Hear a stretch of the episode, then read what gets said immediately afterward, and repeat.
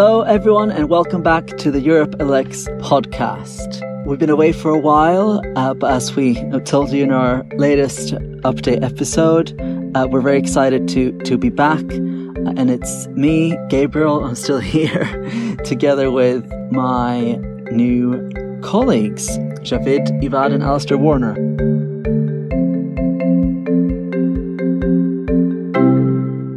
Hi, hi both. How are you doing? I'm doing well. How are you? I'm doing well too. All good. Yeah, all good. Uh, first of all, Javid, I'm uh, very thankful that you're doing this so late, so late in your evening. We're really at the two uh, extremes of the European continent, which is great.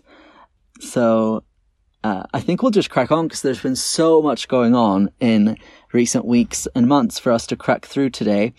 Just to summarize, we're going to check in with news from Italy, the UK, Sweden, Austria, France, Germany, Montenegro, Slovakia, Slovenia, Switzerland, and Denmark, as well as some updates from the European Parliament. Uh, we'll also bring you some of our favorite polling highlights of the last month. As you know, that's my favorite segment of the podcast.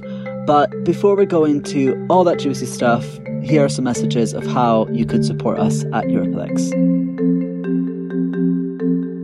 Europe Elects is run by volunteers. We aren't funded by any big donors, and everything that we do as a team, including this podcast, is only possible with the help of our supporters. And we want to do more as well. You can support us via our Patreon, where we've started sharing exclusive discussions, special content, and more. You can even get a shout out in our videos or podcast episodes as a supporter as well. Or, better yet, I think the most coveted thing for our followers is the lovely merch. Uh, so don't miss out. Support us by becoming a patron on Patreon.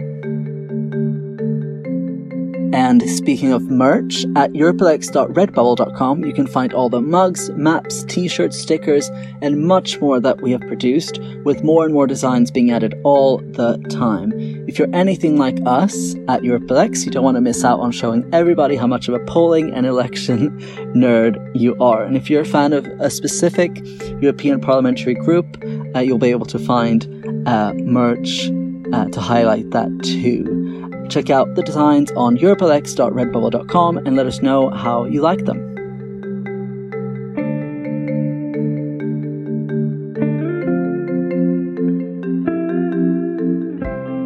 And of course, if you like this podcast and want to help us grow, be sure to subscribe and drop us a review on whichever platform you listen to us from. And most importantly, tell people about us. Also, if you have an idea for a segment, thoughts on topics we should be covering, or if you just want to say hi, shoot us an email at podcast at europeelects.eu.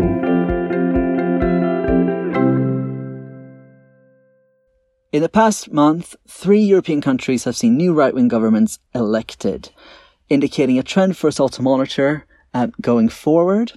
I'm talking about Italy, the UK, and Sweden. So, in our first segment, we're going to dive into those a bit deeper to give you the latest update and what the next steps are for each country in terms of party politics.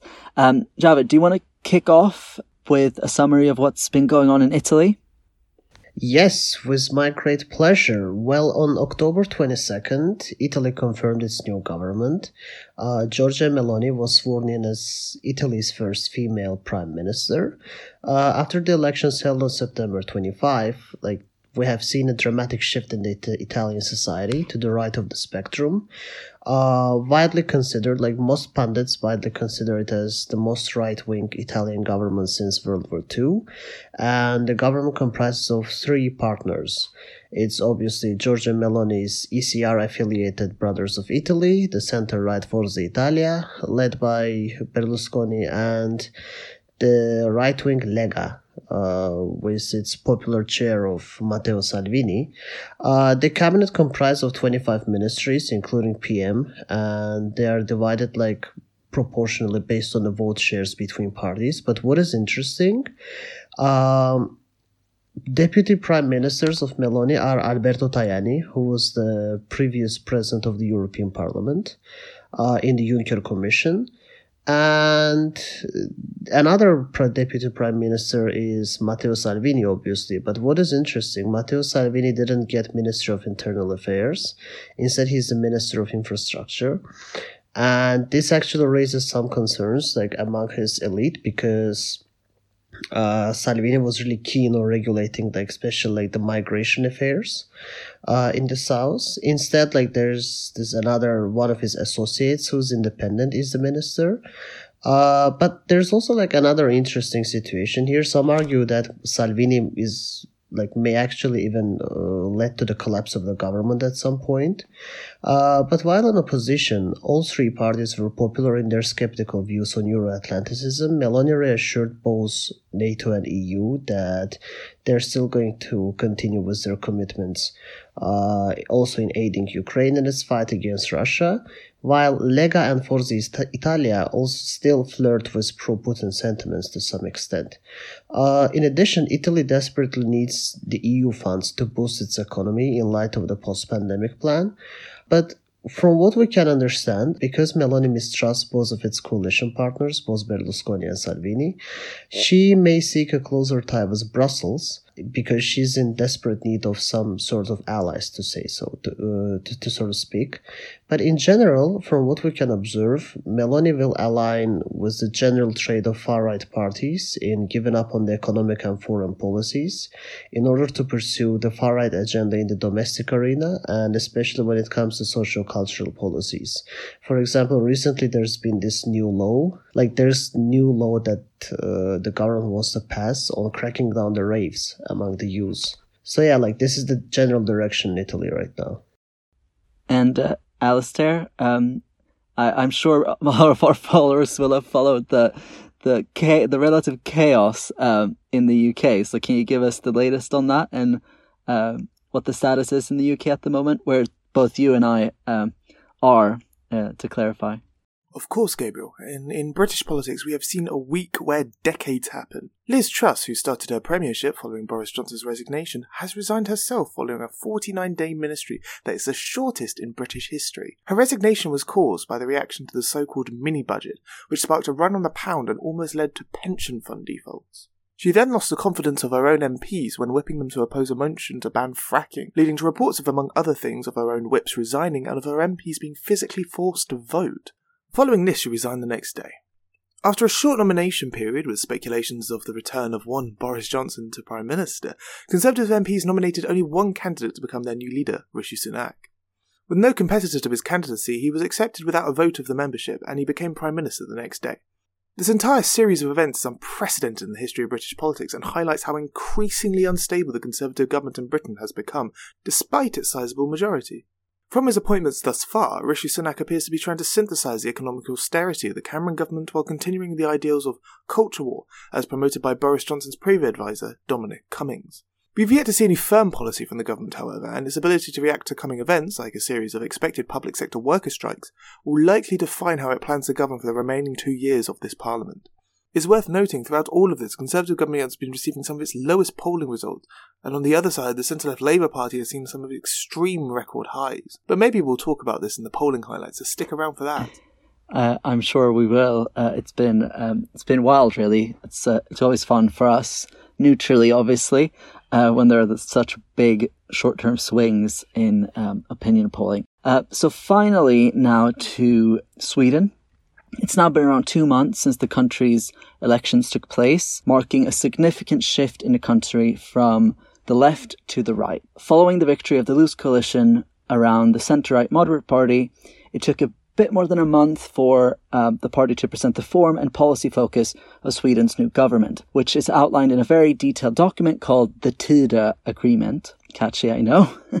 uh, it's named after the castle at which the final stages of negotiations took place. To summarise very quickly, the moderate party, led by Ulf Kristerssons, Sweden's new prime minister, and its fellow centre-right party, the Christian Democrats, led by Ebba Busch, have become the strongest pairing in Swedish politics in recent years and are guaranteed spots in government as long as they can manage to balance the desires and ultimatums of the growing right-wing to far-right nationalist Sweden Democrats and the struggling centrist Liberal Party.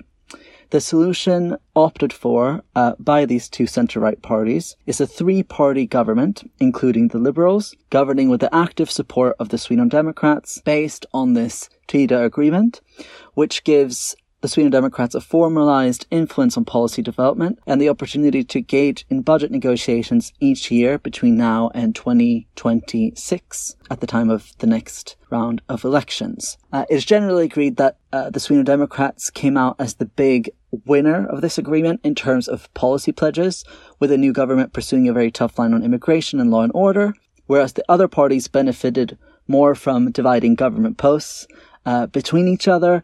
And um, similarly to what um, was said about Italy, the Sweden Democrats being outside of government also means that issues around foreign policy and to a certain extent sort of crisis um, policies needed in terms of finance will be kept away from the Sweden Democrats somehow, and they will be able to focus more on domestic campaigning on um, crime and immigration, which is um, what they care most for.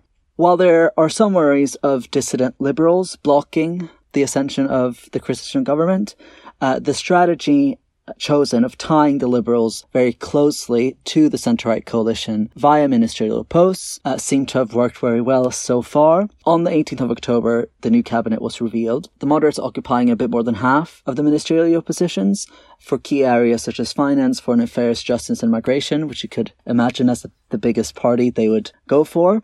The Christian Democrats were awarded with six uh, with party leader Ebba Busch being both deputy prime minister and minister for energy and enterprise, which is a big one given the role played by energy policy uh, in the recent election. Uh, the Liberal Party finally is now in charge of the party's key policy area, which is education. But the most surprising appointment of all was the recruitment of Sweden's youngest ever minister, 26 year old uh, Pourmokhtari, who is now in charge of climate issues in Sweden. So that's quite um, quite remarkable. Pourmokhtari has historically been one of the most vocal anti Sweden Democrat politicians within the Liberal Party. So to appoint her is widely seen as a move to buy her support because as a minister and the experience she'll get in that role, it is very unlikely that she will directly challenge the government even if it gives in to a lot of Sweden Democrats' demands. That said, this remains a very weak government, especially as the centre-right parties combined are smaller than the main opposition party the Social Democrats. So bear with me. This means that the government rely on the Sweden Democrats in each and every vote in parliament. And in their turn, the Sweden Democrats have a majority with the Social Democrats, which might at some point be used to stop right-wing economic policies promoted by the moderates, the Christian Democrats, and the liberals. And the point of having this segment to start with, and thank you for both of your input, Javid and uh, Alistair, is uh, is this trend of right wing and far right parties entering government, um, but also centre right mainstream parties co opting far right policies and rhetoric, uh, especially around issues such as immigration, which we've also seen, Alistair, haven't we, here in the UK in recent um, in recent days, in the past week or so, where the issue around uh, migrants crossing the Channel from France to the UK has purposely been put at the front of the of the news agenda, also sort of playing into that into that trend. So um, I don't know if either of you have any quick thoughts on this um,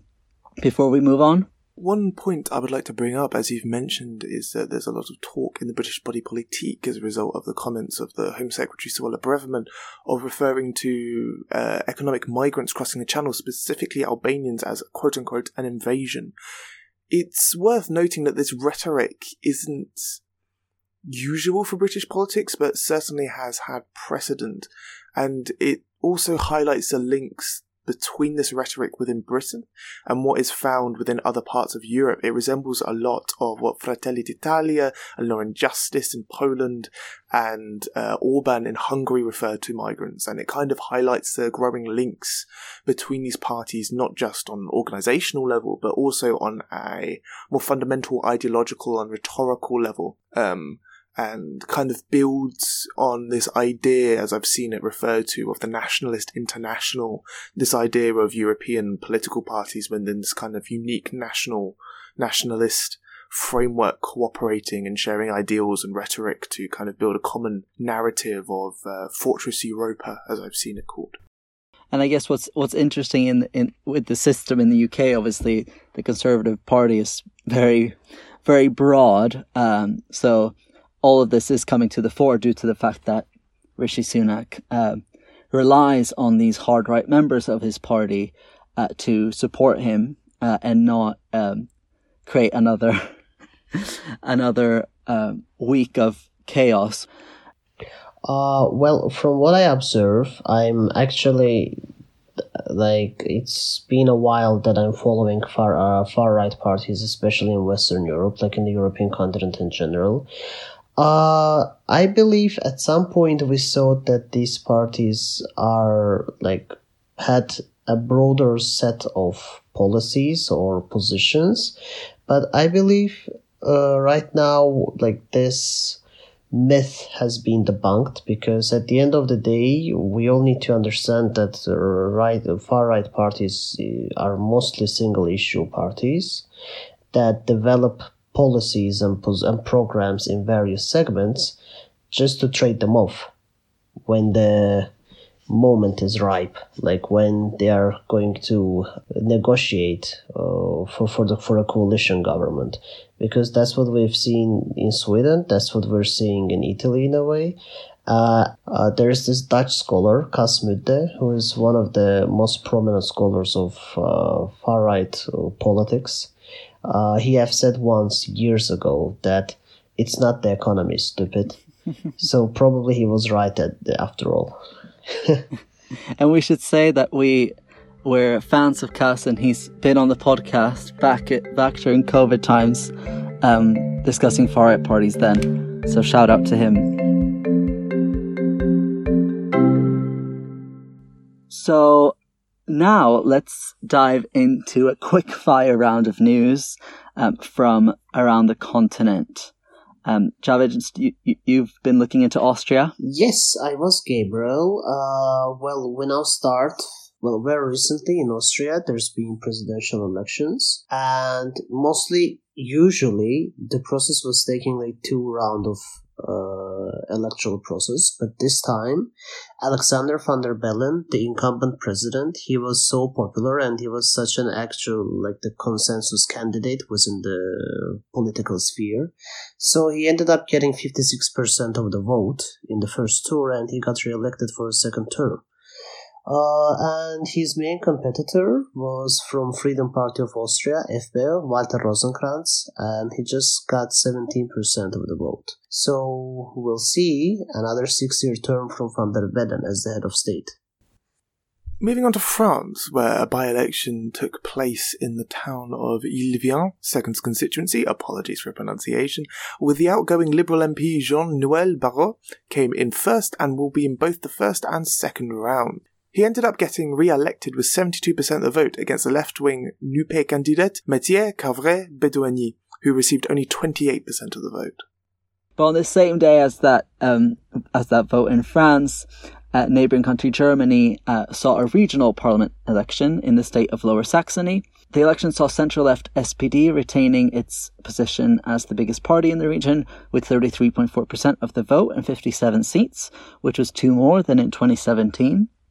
The centre right uh, CDU came second with 47 seats, uh, followed by the two parties that gained the most in this election, which were the Greens, uh, receiving 24 seats, and the right wing AfD, Alternative für Deutschland, at 18. Both the Greens and AfD uh, doubled their seats on 2017, uh, which is quite remarkable. Uh, and part of this happening was because the Liberal um, FDP fell below the 5% threshold, which meant that it lost all of its representation in the regional parliament. So quite dramatic. So, staying with regional elections, we go to Switzerland, where the canton of Zug went to the polls. And the results showed all three governing parties being neck and neck.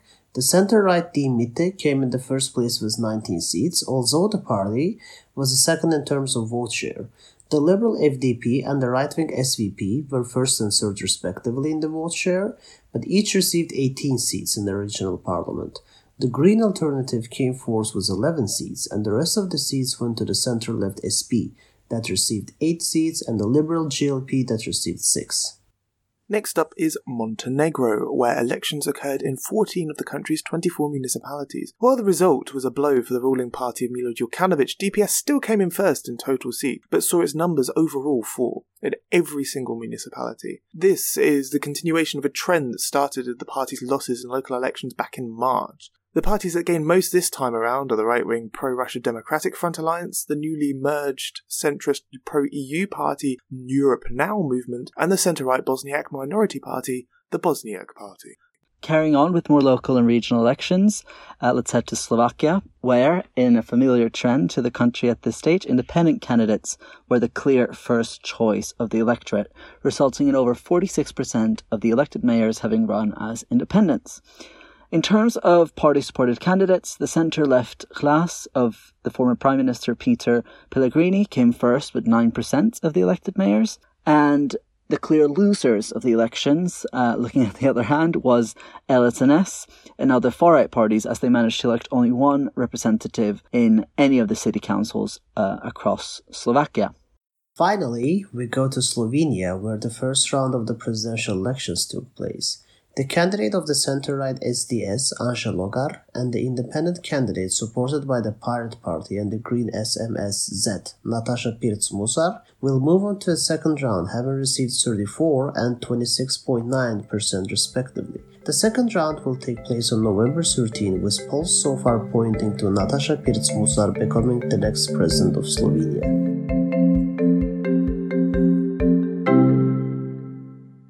Now to our second main story of this episode, and we're going to dissect the Danish elections, aren't we, Alistair?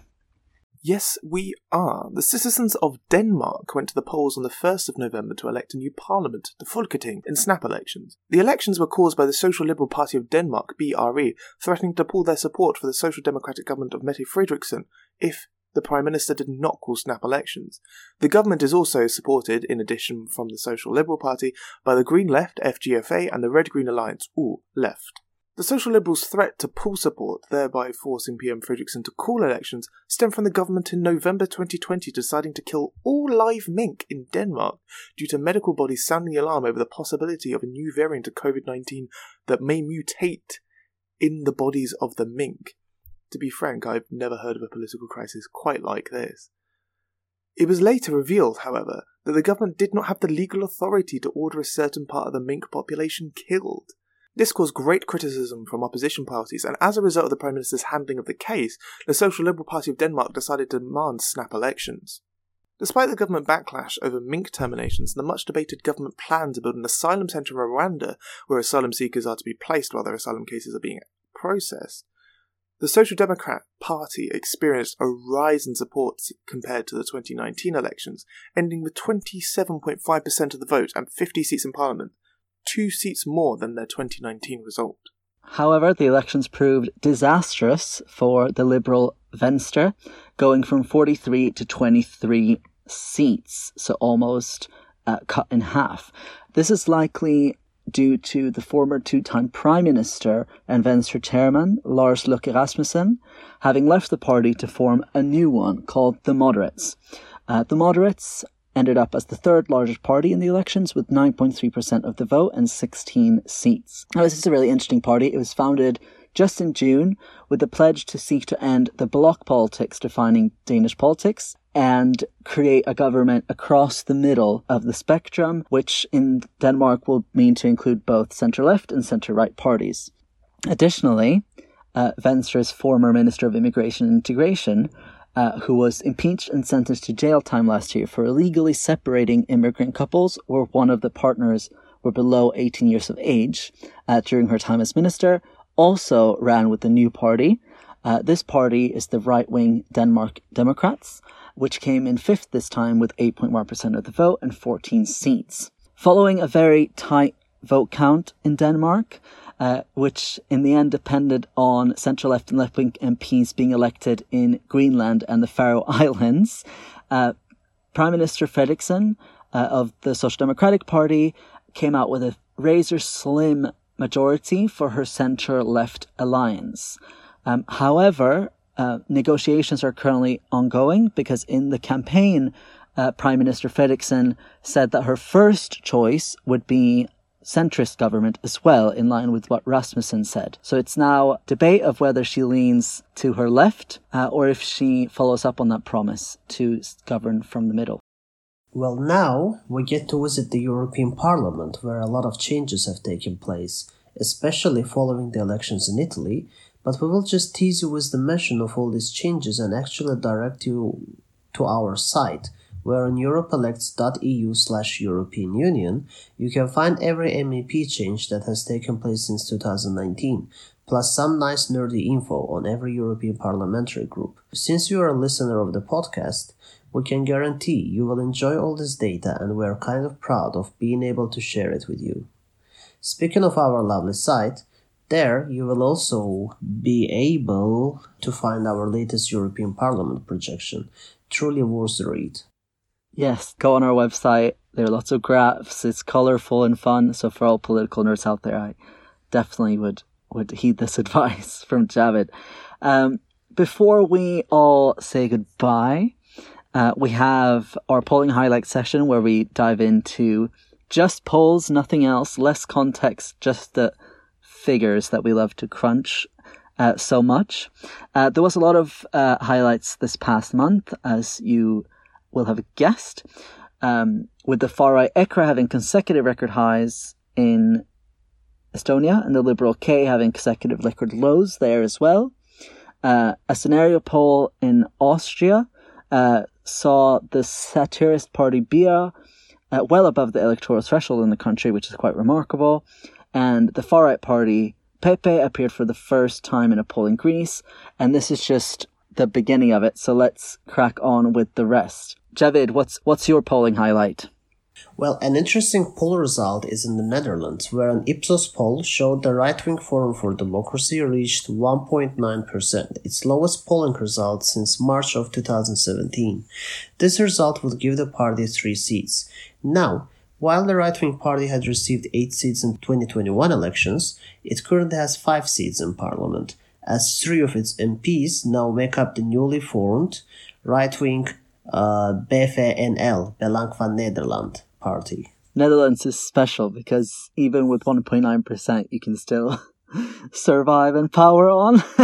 so exactly, yeah, you can you can get with with 0.67. Yes, so um, it's it's quite remarkable. Um, and loyal listeners to to our podcast in recent years will know that it's quite common for Italy to be mentioned in in this segment. Uh, and it will be this time. Why would we break tradition? So, first of all, the common list of Liberal Azione in Italia Viva reached a record high of 8.3% in an SWG poll, which is remarkable mainly because they overtake Lega in that poll. And you'll remember at one point, Lega were seen as the sort of unstoppable force in Italian politics. Even worse for Lega, though, is another poll which showed them at 7.9%, which is an eight year record low and close to one percentage point lower than what they received in the elections that just took place. So they still are losing support following the campaign. Finally, we have the National Conservative Fratelli d'Italia that had five record highs in the span of about three weeks. And again, for those of you who have listened to the podcast in the last year or so, we've talked about Fratelli d'Italia at record highs pretty much every episode. The party of the new Prime Minister Giorgia Meloni uh, received 26% in the elections this September, and they recently received 27.5% in a poll by SWG, 28% in a Noto poll, 28.3% in another SWG poll, uh, and even as high as 29.8 in an Ipsos poll released in the past few weeks. So Fratelli d'Italia and Giorgia Meloni are benefiting from um, the result in the election and from uh, taking the reins of the Italian government. And now on to my native Britain. As I teased in the start of the episode, the recent political crisis has been causing a lot of electoral turmoil within the UK and is especially represented within Poland. For starters, the centre left Labour Party has seen a number of record highs, way above 50%. In a YouGov poll, it received 54%. In an Omnisis poll, it received 55%. In a Redfield and Wilton Strategies poll, it received 56%. And in another Omnisis poll, the centre left party received 57% of the vote. To be frank, it is quite astonishing within Britain politics to have that occur. On the other end of the spectrum, the Conservative Party received only 14% of the vote, its lowest national parliament vote ever in a people polling poll.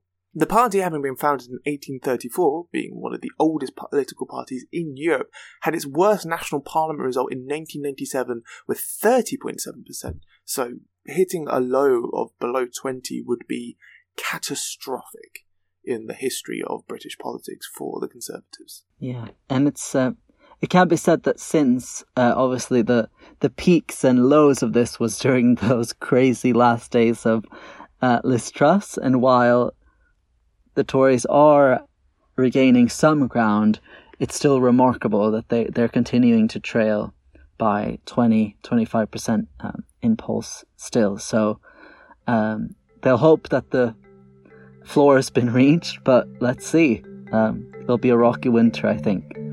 Um, that's all of our news and polling highlights from around Europe for this episode. I'd like to thank all of you for listening, and I'd like to thank you, Javid and Alistair, for doing this um, with me for the first time ever. Um, so, yeah, see you all next time. Well, thank you for listening to the Europolitics podcast hosted by Gabriel Hedengren, Alistair Warner, and Javid Ibad. The managing editor is Polychronis Karampelas. The script was written by our hosts and our writing team Ewan Haley, Matthew Nicholson, Yorgos Kakouris, Guilherme Ferreira Resende, Yannis Arshakyan, and Tijani Saleh. The audio engineer and editor is Alex Figursky. The music was by Jose Alvarado, and everything we do wouldn't be possible without our patrons on Patreon.